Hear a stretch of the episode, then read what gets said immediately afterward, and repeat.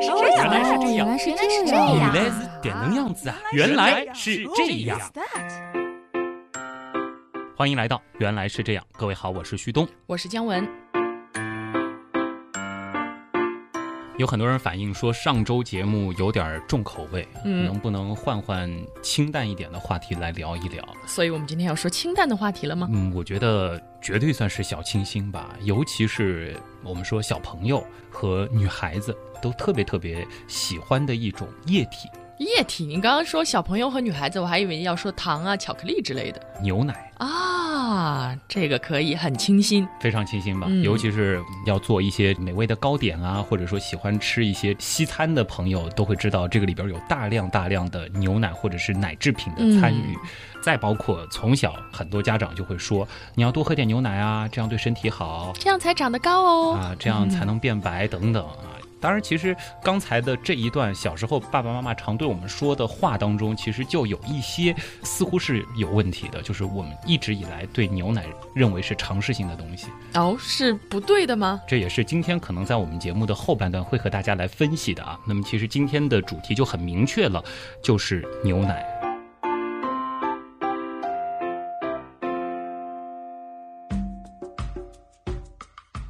那问一个原样的问题啊，我们人类是从什么时候开始喝牛奶的呢？人类喝奶的历史是非常非常长的啊。那当然，这个是来自妈妈的。那么什么时候开始喝牛奶呢？这个呢，其实要回到新石器时代啊。那个时候的人类呢，为了获得稳定的肉类来源，就开始驯服一些大型的哺乳动物作为家畜了。那么牛那个时候其实就进入到了我们的围栏里。牛奶作为畜牧业的副产品，其实几乎就是在同一时间开始成为了人类食物的一个来源。到了公元前四千年的时候，古巴比伦一座神庙当中的壁画上是首次出现了人类直接饮用牛奶的历史记录。那么在同一时期的古埃及人呢，其实也开始使用牛奶作为给神的祭品。而在圣经当中，上帝许给以色列人的富饶土地迦南呢，则被形容为流着奶和蜜之地。其实从这些古迹古籍当中都可以看出来，在那个时候，牛奶至少在中东地区已经是非常非常普遍的一种饮品。嗯，大家都喝，但是牛奶到底是什么呢？牛奶是牛妈妈喂给牛宝宝的 必备营养品。说得好，但是奶的组成成分到底是什么呢？我们其实也从化学的角度来看一看啊。简单的来说一下牛奶的成分。一般而言呢，牛奶的主要成分是有这些水分，这个是首当其冲的，它大约是占到百分之八十七点五。另外呢，如果是正常的全脂奶，是百分之三点五到百分之四点二的脂肪。什么这么多？如果说大家喜欢做花式咖啡的话，这还真的得选脂肪含量比较高的，要不然打不出出奶泡。泡 对嗯，蛋白质呢，现在很多的奶品它会说我的蛋白质含量比较高，那么其实大部分牛奶它通常的这个蛋白质含量都是百分之二点八到百分之三点四，百分之三点五其实也是正常的牛奶的水平。这个其中呢，其实你要细分的话呢，还有酪蛋白和乳清蛋白，这个呢我们就先不展开了。同时呢，还有乳糖啊，所以牛奶尝起来回味是甜甜的。嗯，乳糖的成分呢，大约是百分之四点六到百分之四点八。其实呢，还有无机盐，这个呢是占到了百分之零点七左右。这些东西混合在一块儿呢，就给牛奶带来一种独特的好喝的口感了啊。牛奶呢还含有丰富的矿物质，这个里边呢包括了大家非常熟悉的钙、磷、铁、锌、铜、锰、钼。而牛奶当中的蛋白质呢，它是属于全蛋白，而且呢，它是包含了人体所必需的八种氨基酸。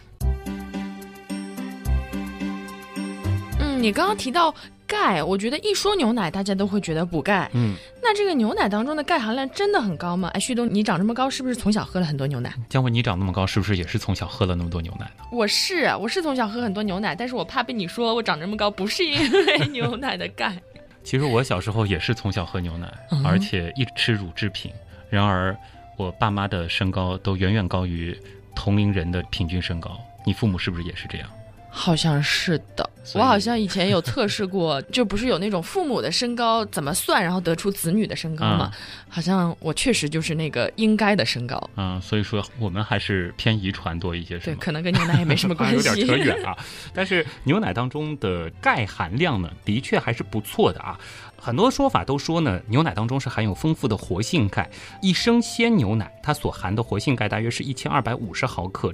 那么它不但含量很高，而且当中的乳糖呢，能促进人体肠壁对钙的吸收，而这个吸收率呢是高达百分之九十八，从而呢调节体内钙的代谢，维持血清钙浓度，增进骨骼的钙化。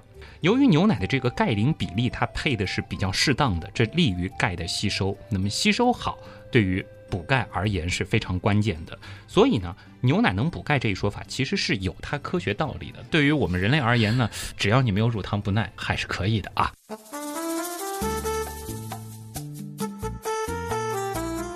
牛奶它不仅营养价值高，而且还很好用，你知道吗？嗯我们很多女生嘛，就会听说过什么用牛奶敷面膜，然后或者泡牛奶浴，然后会越泡越白。你觉得这是心理安慰还是真实的科学依据啊？你泡过牛奶浴吗？我没有，但是我用牛奶敷过面膜，感觉怎么样？就接下来的那一刻，我真的觉得我有变白。再然后呢？随着时间的流逝，我又黑回来了。在比如说什么温泉这样的地方，我曾经也是去洗过那个所谓的牛奶浴。当然，我不确定它是不是真的往里面加了牛奶。嗯出来的时候呢，感觉皮肤是好了一些，但是到底变没变白呢？反正我本来就挺白的。哎呀，所以我不知道它到底有没有效啊。我们也来看一看啊。首先，我们先要了解一个问题，那就是牛奶它为什么是白的我知道啊，因为它里面有很多蛋白质嘛，对吧？啊？所以当然是白的，对啊，蛋白质啊，嗯也不是蛋黄质嗯哼，啊，所以是白的。不是吗？实际上这个问题呢要复杂一些啊。我们先想一想，鸡蛋清煮熟之后，它呈现的是白色，但是在没有煮熟的情况下，鸡蛋清它其实是透明的。那至于鸡蛋清煮熟之后为什么会变白呢？简单的来说，这个过程呢实际上就是常温下毫无规律的团在一起的肽链。在加热的过程当中呢，分子结构变得松散，一条条长链呢是相互的交织在一起，从而呢是形成了紧密的网，这也就是我们所看到的凝固的蛋白了。而这种凝结过程呢，也就是蛋白质的一种重要性质，我们呢是把它叫做变性。其实呢，不仅仅加热可以使得蛋白质发生变性凝结，紫外线的照射、高压、有机试剂、过酸过碱呢，都容易引起蛋白质变性，使它的结构发生变化。当然了，牛奶和鸡蛋清不同，这主要是因为它的这个结构不同。鸡蛋清的粘度呢，它明显要比牛奶来的高，蛋白质含量呢也更高。牛奶当中，其实我前面也提到了，它其实是分为酪蛋白和乳清蛋白。那么酪蛋白它的纯品呢是淡黄色的，如果牛奶里边它只有酪蛋白，那它其实呈现出来的颜色应该是淡黄色。那有人就要问了，难道是乳清蛋白让牛奶变白吗？其实也不是，乳清是什么呢？乳清呢是在奶酪生产过程当中，牛奶凝结成凝乳块之后分离出来的那种呈现绿绿的半透明的液体。这个呢和蛋清的颜色，你别说还有点相似啊。从这一点呢，你也可以看出，其实乳清蛋白并不是让牛奶变白的。嗯，原来蛋白质并不是全是白色的。是的，它的家族当中呢有太多太多的兄弟姐妹了。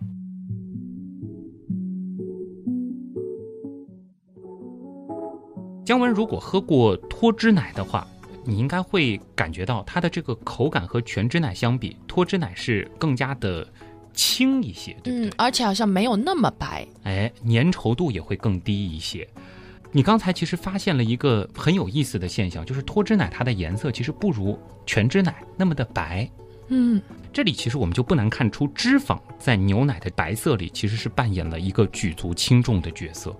脂肪呢可以让牛奶变得更粘稠，而且呢也会让它的这个颜色更靠近纯白。而要彻底回答这个问题呢，我们就得把自己变得很小很小，用一个比较微观的尺度去看牛奶了。这个时候啊，我们就会发现牛奶当中其实大部分都是水，但是呢，这些水并不像水龙头里出来的那么的清澈透明，而是浑浊的，带有一点点淡黄色。这是因为这些水里呢，包含了乳糖、蛋白质和各种各样的维生素、矿物质，而在这样的液体当中呢，其实还漂浮着无数的细小的脂肪滴。因为脂肪呢，它其实没有办法很好的溶解到牛奶原浆里。这些脂肪滴啊，有的大，有的小，但都是球状的，并且闪着白光。那这些脂肪滴和牛奶整体的白色又是什么样的关系呢？正是因为这些脂肪滴，就使得光线不能够直接穿透牛奶，而是撞上了小脂肪球之后，往各个方向反射出去。反射出去的光线呢，还会撞上其他的脂肪滴，然后呢，再次的反射出去，然后不断的重复下去。最终呢，我们眼睛里看到的牛奶的白色。就是由于这种反反复复的反射形成的，而且呢，牛奶的含脂量越高，也就是说啊，牛奶里的小脂肪球越多，这牛奶呢也就越白。有没有印象？肥肉它的这个颜色？嗯，好像是那个肥蹄膀全是白的，白花花的啊。另外呢，就是姜文，我知道也是姜大厨啊，做鱼汤应该也是比较拿手的吧。哎，是啊，有的鱼汤它煮出来是奶白色的，而且有人会说，想要让鱼汤变白，有一个重要的步骤就是先煎一下，对不对？那么其实呢，就是让里边的这个油脂乳化，原理呢是一样的。所以啊，如果没有脂肪，牛奶呢它也是颜色发白的，但其实我们只能说它是偏白，它不如全脂奶来的白。啊，原来是这样。那我们还是回到女生最关心的问题，因为你说了半天没有回答我，喝牛奶真的会变白吗？可以说呢，这个牛奶啊不会直接让人变白，但是很多间接的物质和作用会让人皮肤看起来呢显得好像是更白一些。之所以说牛奶它不会直接让人变白呢，这是因为牛奶内并没有直接让人变白的物质，但是呢，牛奶因为营养丰富，这就产生了很多间接的作用。首先呢。牛奶内的这个营养呢，它可能调节了你的肠道菌群。在人体微生物学当中呢，其实有一个肠脑脸轴的理论。这个理论的含义呢，就是肠道、大脑和面部会相互影响。具体举例就是，你腹泻了，脸色会显得不好看；你便秘了，脸色会不太好看；你脸上长痘痘了，心情也会不太好，对不对？那么人体呢，它是一个联动的系统。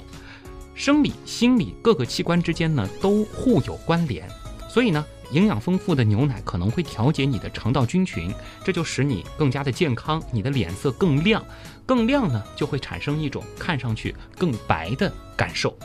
简单来说呢，无论是巴氏奶、常温奶、脱脂奶，甚至是奶粉，它都含有很多的营养物质。那每一种营养物质它都有着特殊的作用。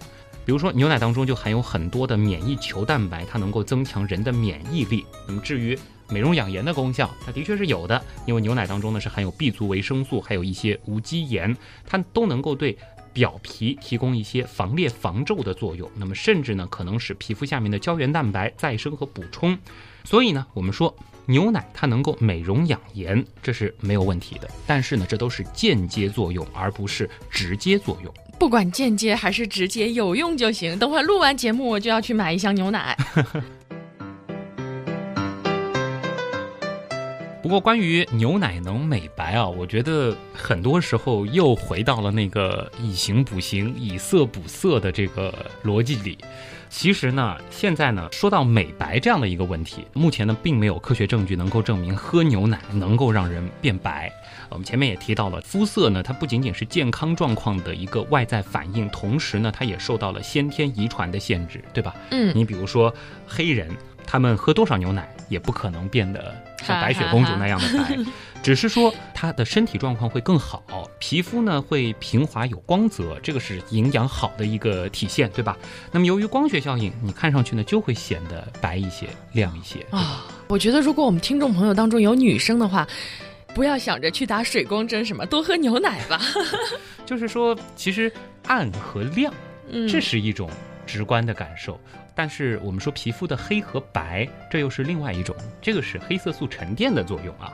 那么我们用简单的物理光学知识就可以知道，物体反射什么颜色，就能够在人眼当中呈现什么颜色。而牛奶之所以是白的，前面也说到了，是因为牛奶当中的酪蛋白胶粒散射光线造成的。哎，同时呢，还有脂肪的参与。所有的蛋白质进入到人体之后呢，它其实呢都会被消化道当中的蛋白酶打散成氨基酸，氨基酸呢再根据人体的需要重新组合为我们所需要的这个蛋白质。那么我们前面提到的这个白白的酪蛋白，它也不例外啊。那么姜文可能会想，这个酪蛋白涂脸上啊，或者是这个泡澡啊，它能够直接作用于人的皮肤吗？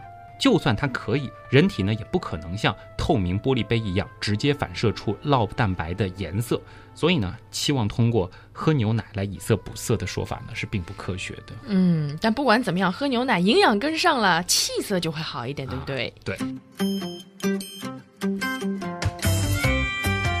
我们再回到之前啊，旭东，你刚刚提到了一个。巴氏奶、常温奶、奶粉等等的，其实每次去超市啊，像我这种选择困难综合症的人，真是眼花缭乱。特别难选，觉得能不能给我们解释一下？就是这些奶它到底代表着什么？嗯，其实呢就是处理方式的一个问题了啊。我们知道从牛妈妈身体里挤出来的这个奶直接喝不是不可以，但是呢这其中可能会有一些会对人体造成伤害的这个细菌。嗯，再加上呢整个工业化的生产过程，我们是需要让牛奶能够保存一定的时间，这就产生了牛奶的一些消毒的方式。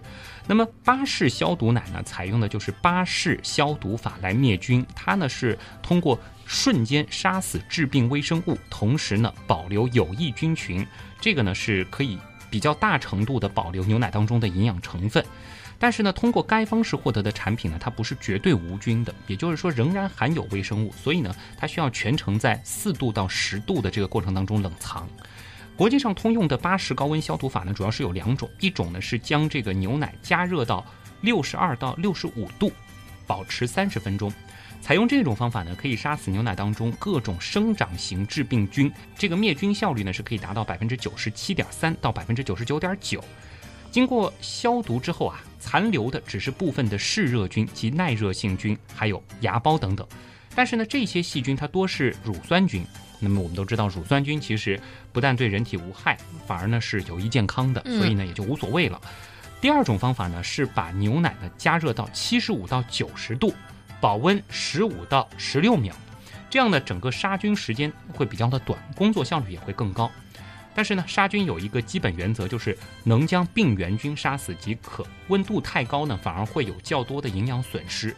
在这种情况下呢，B 族维生素它的损失仅为百分之十左右。但是呢，有一些生理活性物质可能会失活。回到这个巴氏消毒法呢，这个呢是十九世纪以法国微生物学家巴斯德的发明而命名的，它呢仍然是当今世界上最主流的牛奶消毒方法之一。巴氏消毒奶，它出来的这个奶呢，它是属于均质牛奶。用这种方法消毒呢，可以使得牛奶当中的营养成分获得较为理想的保存。所谓的这个均质是什么意思呢？就是均匀的均啊，物质的质啊。就是把牛奶当中的脂肪球粉碎，使脂肪充分融入到蛋白质当中，从而防止脂肪粘附和凝结，避免水油分离，这也更利于人体吸收。那么，其实我们小时候订的那些这个玻璃瓶装的牛奶呢，它也是属于巴氏消毒奶。你刚刚说到那个玻璃瓶的牛奶，我觉得好怀念啊！经常觉得好像玻璃瓶装的牛奶都特别好喝，味道特别正。嗯，不知道是童年的味道呢，还是说现在的这个牛奶感觉掺水了？其实并不是，就是说生。产工艺呢是有一些不同，不过玻璃瓶的奶好像不能放很久，嗯，对吧？小时候你订过牛奶吗？订过呀。我经常会出现一个情况，就是忘记去拿那个牛奶了，放在那个奶箱里。然后就变酸奶了，然后反正就不能喝了，特别可惜啊。呃，现在其实就相对方便一些，很多的这个奶它能放半年。嗯，有人就说了，这个会不会里面加了各种各样的防腐剂？对啊，啊，很多人就不推荐喝这种奶。其实我是无所谓，我经常喝这样的啊。我们也来了解一下吧，这到底是怎么回事？其实呢，这种能放时间比较长的牛奶呢，它是并没有添加防腐剂的，这点大家可以放心啊。常温奶呢，就是 UHT 奶。这个 UHT 它指的是什么呢？是高温瞬时灭菌工艺的一个简称。这是一种牛乳加工的处理方式。它的这个基本原则呢，是在一百四十度左右的环境下加热五到十五秒。和巴氏奶相比，它的这个处理的这个温度就高很多了啊。这样呢，就可以完全破坏这其中可以生长的微生物和芽孢。但是呢，啊，我们说有利有弊嘛，因为经过了高温处理，牛奶中的一些不耐热的营养成分，比如说维生素，它就会遭到破坏，其中的乳糖呢也会焦化。蛋白质与乳糖呢还会发生一定的美拉德反应，使牛奶褐变，这就会破坏牛奶原有的风味儿。这个工艺呢，它有一个好处，就是可以让牛奶在常温下的储存期最长达到一年。当然呢，它的营养的确是会受到一些损失，与之同时带来的还有就是，好像这些常温奶口感上是会有一些差异啊。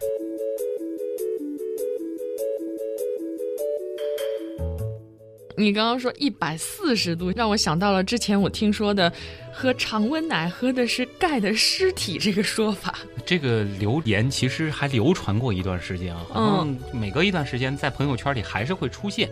这个呢，其实是一个比较夸张的说法。常温奶在杀灭有害菌和微生物的同时呢，其实它还是最大限度的保留了牛奶的营养和口味的。那其实也经过实验证明啊，不同加工工艺对牛奶含有的主要营养物质蛋白质、脂肪、乳糖和钙等，并没有显著的差异。如果说它的缺点，那我们前面也说了，就是相比巴氏灭菌奶，常温奶呢，它会损失一些叶酸和 B 族维生素。但是呢，这些营养成分其实本身在牛奶当中的含量，它就微乎其微。你真的要去补充这些营养，不是靠牛奶就能够解决的。我们人体主要摄取这些营养物质的渠道呢，是水果和蔬菜，而我们喝奶主要为的是它的蛋白质、脂肪、乳糖和钙，对不对？因此呢，如果说你没有条件天天喝比较新鲜的这种瓶装的或者是这个盒装的牛奶，你喝常温奶也不会影响你的健康。不知道姜文有没有发现，我们去买一些酸奶的时候啊，会发现，在有一些酸奶的盒子上面，它会标出三个字，叫复原乳。有这个是什么呀？感觉好像营养没那么丰富的样子。复原乳呢，具体指的就是把乳浓缩、干燥成为浓缩乳，我们也可以把它叫做炼乳或者是乳粉。当然，这个和我们常说的这个呃特别甜的可以蘸面包、蘸馒头的这个炼乳还不太一样啊。然后呢，再适量添加水，制成和原乳当中水。固体物比例相当的乳液，哎，其实我们最开始的时候就提到牛奶当中百分之八十七点五是水，那么它就按照这个比例再还原成牛奶的正常的比例调配出来的。哦，是奶粉。这个还原奶呢，它是不能用于生产巴氏消毒奶的，但是呢，常温奶、酸奶和其他的乳制品呢都是可以使用的啊，这并没有任何的问题。只不过呢，我们也有规定，就是必须标明原料是复原乳或者是水和奶粉。如果说大家要追求极致，要选择，你要说就是没有经过这个复原这道工序的奶制品的话，就看一下包装盒上吧，它基本上上面都会写它的原料是鲜牛奶还是说是复原乳。嗯，听起来好像还是巴氏奶营养丰富一点。复原乳和生鲜牛奶呢，它存在着一些不同啊，的确是这样。一呢就是原料不同，复原乳它的这个原料呢是属于干乳制品的奶粉，而生鲜奶的原料呢就是液态奶。另外呢，啊，的确营养成分是有一些不同的。复原乳在经过两次超高温处理之后呢，它的营养成分有所流失，而生鲜奶当中的营养成分呢，基本是保存的。所以大家以后购买牛奶和酸奶的时候，一定要火眼金睛啊！还是那句话吧，就是说，无论是鲜牛奶、巴氏消毒奶，还是常温奶、复原乳，其实呢，我们在摄取它的营养的时候，最主要的这个目的其实是蛋白质、嗯、钙等等，这些无论它经过怎么样的加工方式，对我们的摄入并没有太大的影响。嗯，好吧。那喝牛奶有什么讲究吗？喝牛奶呢，还是要有一些讲究的啊。这里呢，简单的和大家说一下，有一个我相信现在很多的朋友都知道，就是牛奶呢不宜加糖煮沸。小时候都是加糖煮沸的，这样子的牛奶感觉更适合宝宝喝。那个时候家长会这样认为，而且我小时候还挺喜欢喝，就是煮沸的牛奶之后那层奶皮。哎呀，想想是据说那是一层脂肪啊。有人觉得这个是凝固的脂肪，其实倒也不对啊。不对吗？那层。浮在牛奶表面的皮呢，其实就是凝固了的蛋白质，哦，那营养很丰富啊。对，蛋白质一旦受热呢，就会凝固啊。前面也说到了，为什么煮熟的鸡蛋它会凝固变白，也是这样的一个原理。牛奶当中的蛋白质呢，也会因为这样子的一个情况，因为加热而凝固，这就成为奶皮了。哦，那你现在锻炼，你还喝什么蛋白粉啊？你就把牛奶反复加热，吃一层皮，加热吃一层皮，不就好了？你觉得通过这种方法吸出来的蛋白质是无限的吗？好像扯远了。刚才呢是在聊，呃，为什么不建议大家牛奶加糖煮沸？因为牛奶当中呢有丰富的氨基酸，这个前面就说到了。在高温条件下呢，牛奶当中的赖氨酸和糖会发生美拉德反应，这个其实是一个原样的坑啊。以后有机会一定要和大家说一说这个反应，特别好玩儿。它呢会生成一种新化合物，叫果糖基氨基酸。这种物质呢，它非但不能为人体消化吸收，反而会影响咱们的健康。所以牛奶呢，最好是新鲜饮用。如果太冷呢，稍稍加热即可，不要让它煮沸哦。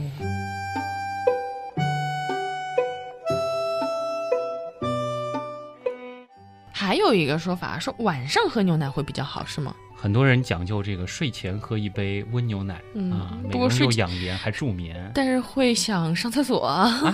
你喝了会想上厕所？不是，就是你晚上睡到一半会被尿憋醒，不是吗？可能我膀胱的比较好，不太容易出现这个问题啊。但是很多人讲究这个睡前喝牛奶，说是牛奶有助眠的功能，有吗？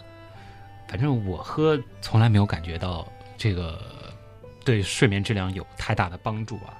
之所以会有牛奶助眠这样的观点呢，主要就是很多人认为牛奶当中呢有 L 色氨酸，而这个 L 色氨酸呢是大脑合成五羟色胺的主要原料。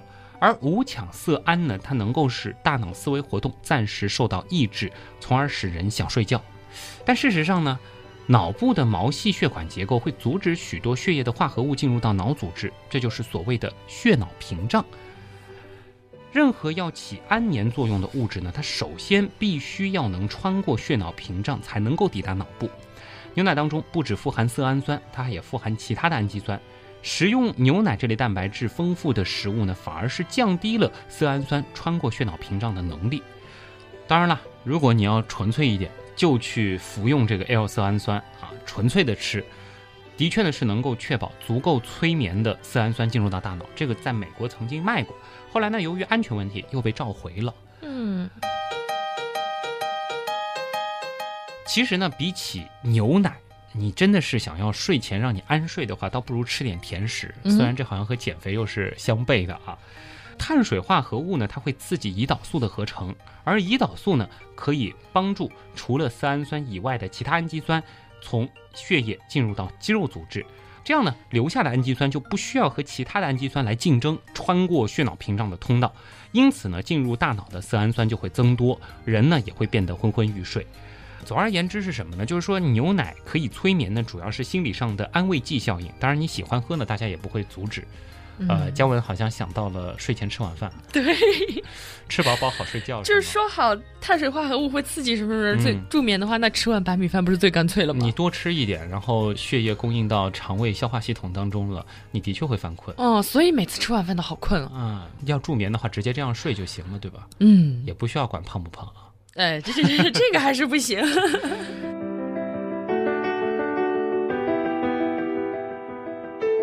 还有一个问题也困扰了我很久啊。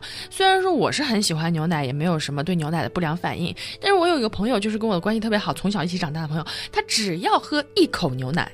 就会拉肚子。其实我前面提到了，我小时候特别能喝牛奶，而且基本上牛奶是伴随着我长大的。嗯，但是到我读高中的时候，当我发现我的身高好像高的有点过头了，我想停止长高的时候，我就断掉了所有在网上能查到的和长高有关的饮食，嗯，其中就包括牛奶。嗯，到快大学毕业的时候，有一次我买了一瓶冰牛奶，小时候我常这样干，咕咚咕咚喝，特别爽。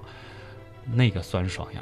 整个一天我就是在厕所当中度过啊，真的。而且之后我会发现，就是每每喝纯的牛奶，我就会乳糖不耐。这个我当时也困扰了很久啊。你小时候又不乳糖不耐，长大了还乳糖不耐了？哎，这个到底是为什么呢？其实它是有科学道理的。这个其实是一个非常有意思的现象，而且说起来呢还挺原样的啊。得从我们断奶说起。断奶？哎。首先呢，我们要说啊，乳糖不耐它不是病，而是一种非常非常正常的生理现象。哦，它的作用是什么呢？就是帮助我们这些哺乳动物断奶。所有的哺乳动物在幼年时期呢，都是靠母乳来获得生长所需的营养和各种抗体的。但是呢，那些小动物不能一辈子都喝奶啊，嗯，它也不可能一辈子都能喝到奶，是不是？，所以呢，小动物在喝了一定量时间的母乳之后呢，就得停止了，也就是断奶了。而断奶，其实对于任何哺乳类的小动物来说，都是异常痛苦的事情啊。包括对高中时候的你吗？其实还好吧，那个时候想想再长下去就变巨人了，所以也不是很痛苦啊。但是对于小宝宝来说呢，这就意味着要脱离母亲的怀抱，要学会独立的去面对残酷的自然界。那么出于这种原因呢，出生的这种脆弱生命对母亲的强烈依赖，会使得他们的断奶历程非常的艰难。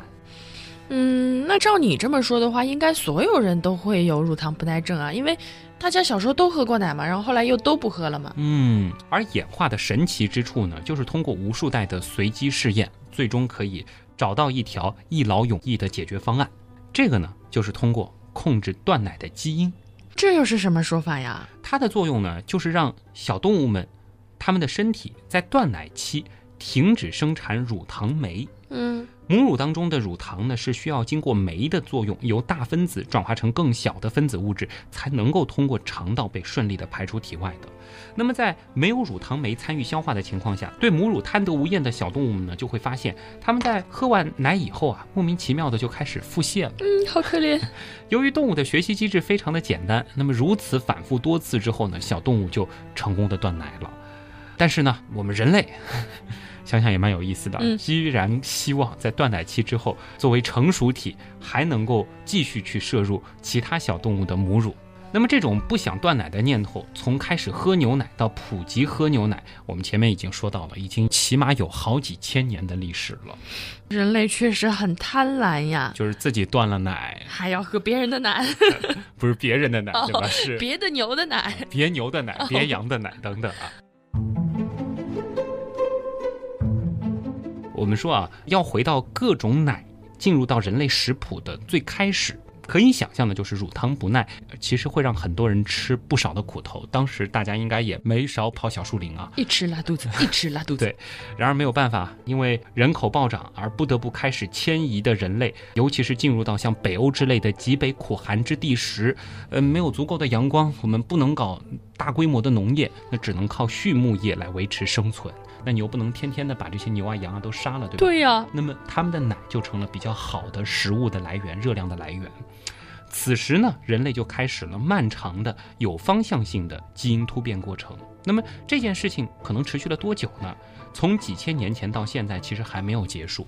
而初期的淘汰可能是非常残酷的，在没有其他食物选择的情况下，不能有效消化乳糖的小宝宝，在成长过程当中会缺乏营养，这注定呢就会比其他小孩体弱多病，因此呢难以长寿，将自己的基因遗传下去的机会也就更少。这也是一个简单的逻辑。哦，还是优胜劣汰嘞。对，就是在这样的选择过程当中，经过一代代的筛选，到了现在，以畜牧业为主的这部分人类呢，是成功的将自己的断奶基因给驯化了，使得他们即使在成年以后，依然能够饮用奶，而他们的这个断奶基因也就不发挥作用了。那我可以去嘲笑我那个有乳糖不耐症的朋友没有进化好吗？当然不可以，因为咱们的祖先来源不一样。在整个以畜牧业为主的这些人类适应这种乳糖不耐的同时，在欧亚大陆的另一边，我们的祖先呢，面对的则是适宜的气候、水土丰沃的环境，也为我们的生存打下了另外一种坚实的基础。在这里，我们可以开荒种地，安居乐业。这样呢，就使得我们并没有经历游牧生活所导致的那种基因突变。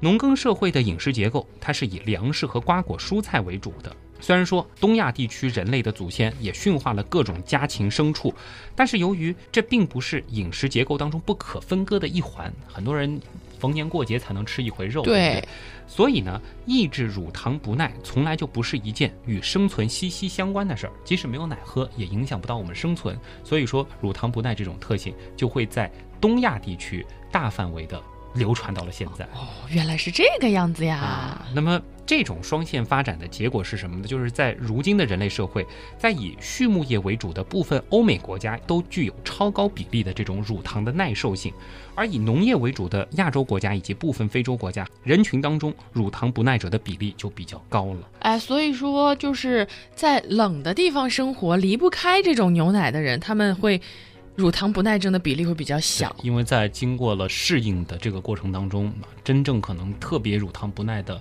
都已经被淘汰了哦，这主要呢还是要看这个地区它是以什么样的一种生产方式为主导的，这个就是农耕文明和畜牧文明的一个典型的在生理上的一个差异了。嗯，那有人就会问了，我是中国人，为什么我就没有这个明显的乳糖不耐呢？对啊，这个其实也要考虑我们中国地大物博，而且历史上是经过了很多次的这个民族融合，在一些游牧民族统治中国时期呢，其实是进行了一定范围的基因融合。其实有很多的这个北方的游牧民族是融入到了整个中华民族的这个血统当中，再加上近代引入牛奶之后，亚洲各国对牛奶的消费量也有所增加，所以呢，乳糖不耐的基因是有所改变了。当然说到目前看来呢，这种细微的变化还不是很明显，但是呢，在人群当中的确有的人他就是。乳糖耐受型的，有的人他就是乳糖不耐型的。嗯，比较少的人像你这样还会基因突变的吗？我不知道，姜文你就属于耐受的感觉。对我要是往上去查一查这个，我的祖先说不定有北方游牧民族，所以个子那么高是吗？嗯。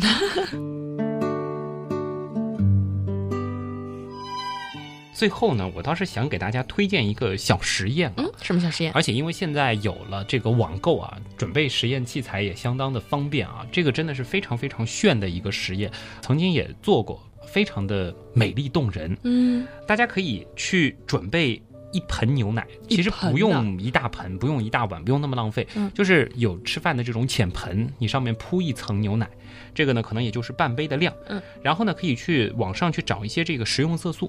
这个其实也很容易找到这种五颜六色的啊，嗯，把这个色素滴在牛奶的中央，这时候你呢会发现白白的牛奶上面有几滴色素的小墨滴，嗯，这个应该很正常啊，看上去是很正常的。再然后呢，你找一个棉花签儿。啊，这个棉花签儿上蘸一点洗洁精，嗯，然后呢，然后奇迹就出现了，你用这个蘸过洗洁精的棉花签儿去触碰牛奶的表面，奇迹就会发生，会怎么样？只能先靠我形容啊啊！这些颜色会像有生命一般的在那儿扩散融合，扩散融合，扩散非常非常有画面感的一种这个艺术的效果，然后形成一种很独特的纹理，感觉整个牛奶的表面像有生命一样。嗯，让我想到了小时候玩过的万花筒。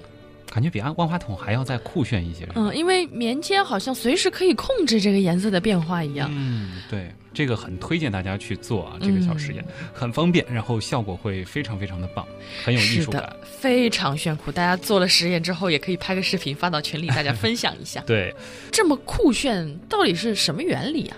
原理先告诉大家啊，这个呢就是首先牛奶的密度呢是略高于食用色素的啊，食用色素加入之后呢是可以短暂的漂浮在牛奶的表面。嗯，那么加入洗洁精，其实洗洁精呢是一种表面活性剂啊，这个呢就会使得颜料表面的张力迅速下降，并且形成扩散的效果。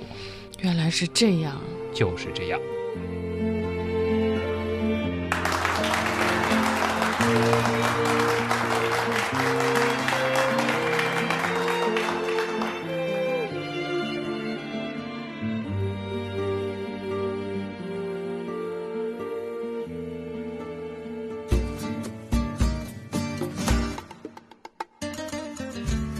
感觉除了牛奶之外，还有很多很多的东西融会贯通，融合在我们生活当中的各个方面。嗯，你是想说，尤其是在江大厨的厨房里是吗？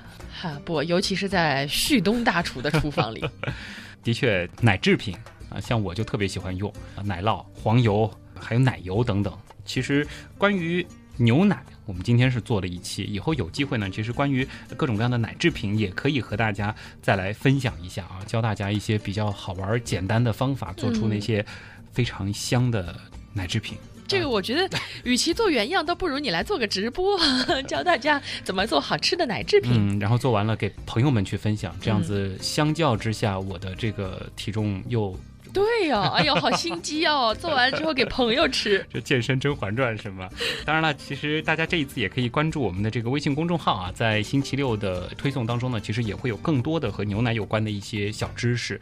这一期文案呢，真的要感谢这个也是我们原样图文组的一位大神，谁帮了我们很多忙，而且也为原样做出很多贡献，魏明同学啊。而这一篇文章呢，其实也是在。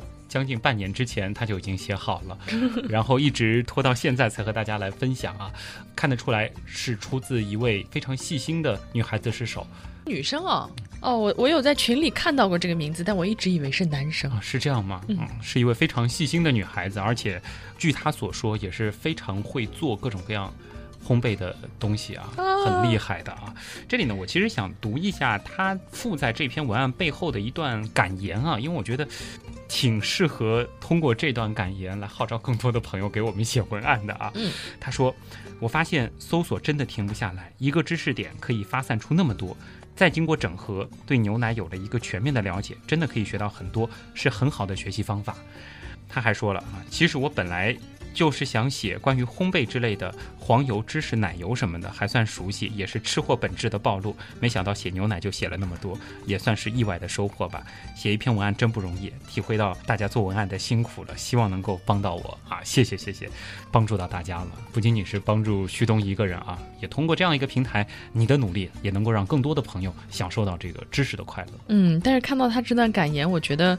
它应该还有一个牛奶的姐妹篇吧，就是黄油、芝士、奶油什么的。我们也期待他这一篇大作能够早日完成啊！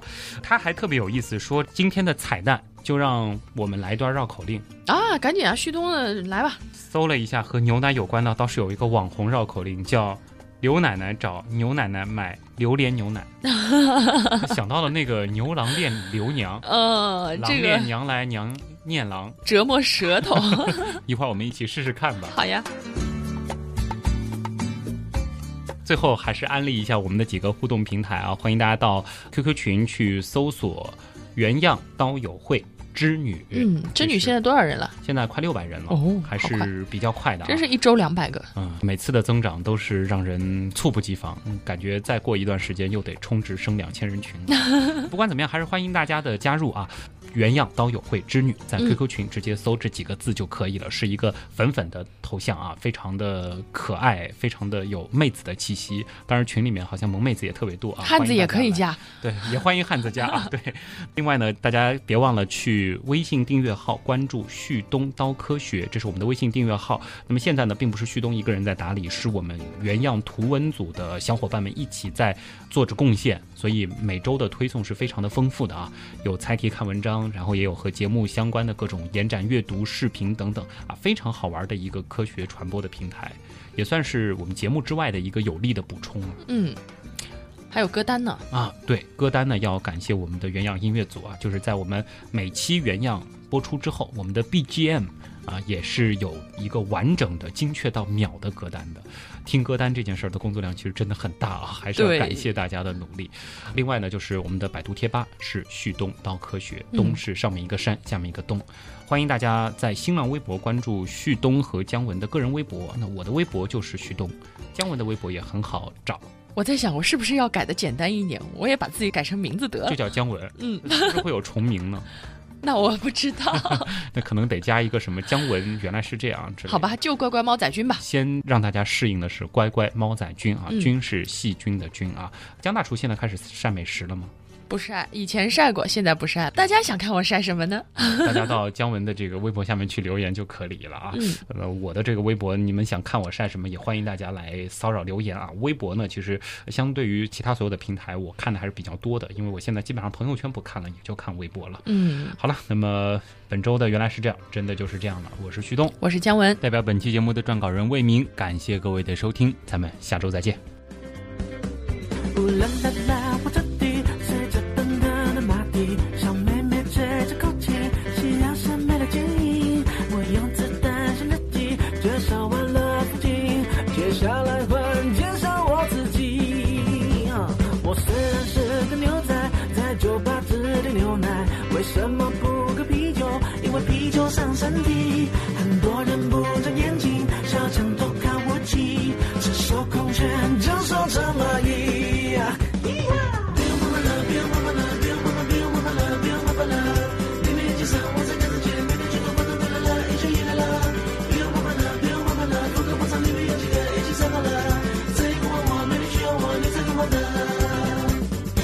刘奶奶找牛奶奶买榴莲牛奶，牛奶奶给刘奶奶拿榴莲牛奶，牛奶奶说，已经错了。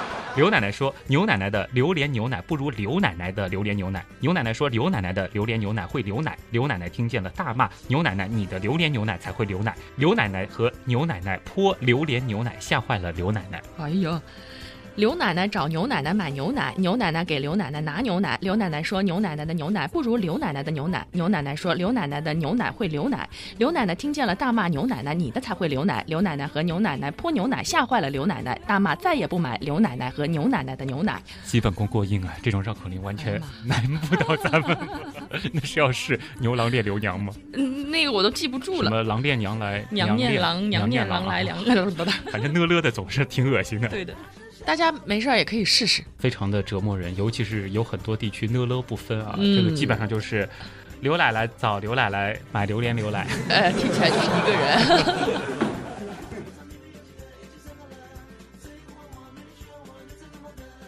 刘奶奶找牛奶奶买牛奶，牛奶奶给刘奶奶拿牛奶。刘奶奶说：“牛奶奶的牛奶不如刘奶奶的牛奶。”牛奶奶说：“刘奶奶的牛奶会流奶。”刘奶奶听见了，大骂：“牛奶奶，你的才会流奶！”刘奶奶和牛奶奶泼牛奶，吓坏了刘奶奶，大骂：“再也不买刘奶奶和牛奶奶的牛奶。”刘奶奶找牛奶奶买牛奶，牛奶奶给刘奶奶拿牛奶。刘奶奶说：“牛奶奶的牛奶不如刘奶奶的牛奶。”牛奶奶说：“刘奶奶的牛奶会流奶。”刘奶奶听见了，大骂：“牛奶奶，你的才会流奶！”刘奶奶和牛奶奶泼牛奶，吓坏了刘奶奶，大骂：“再也不买刘奶奶和牛奶奶的牛奶。”刘奶奶找牛奶奶买牛奶，牛奶奶给刘奶奶拿牛奶。刘奶奶说：“牛奶奶的牛奶不如刘奶奶的牛奶。”牛奶奶说：“刘奶奶的牛奶会流奶。”刘奶奶听见了，大骂：“牛奶奶，你的才会流奶！”刘奶奶和牛奶奶泼牛奶，吓坏了刘奶奶，大骂：“再也不买刘奶奶和牛奶奶的牛奶。”牛奶奶找牛奶奶买牛奶，牛奶奶给刘奶奶拿牛奶奶。牛奶奶说：“牛奶奶的牛奶不如刘奶奶的牛奶奶。”牛奶奶听见了，大骂：“牛奶奶的牛奶奶不如刘奶奶的牛奶。”牛奶奶说：“牛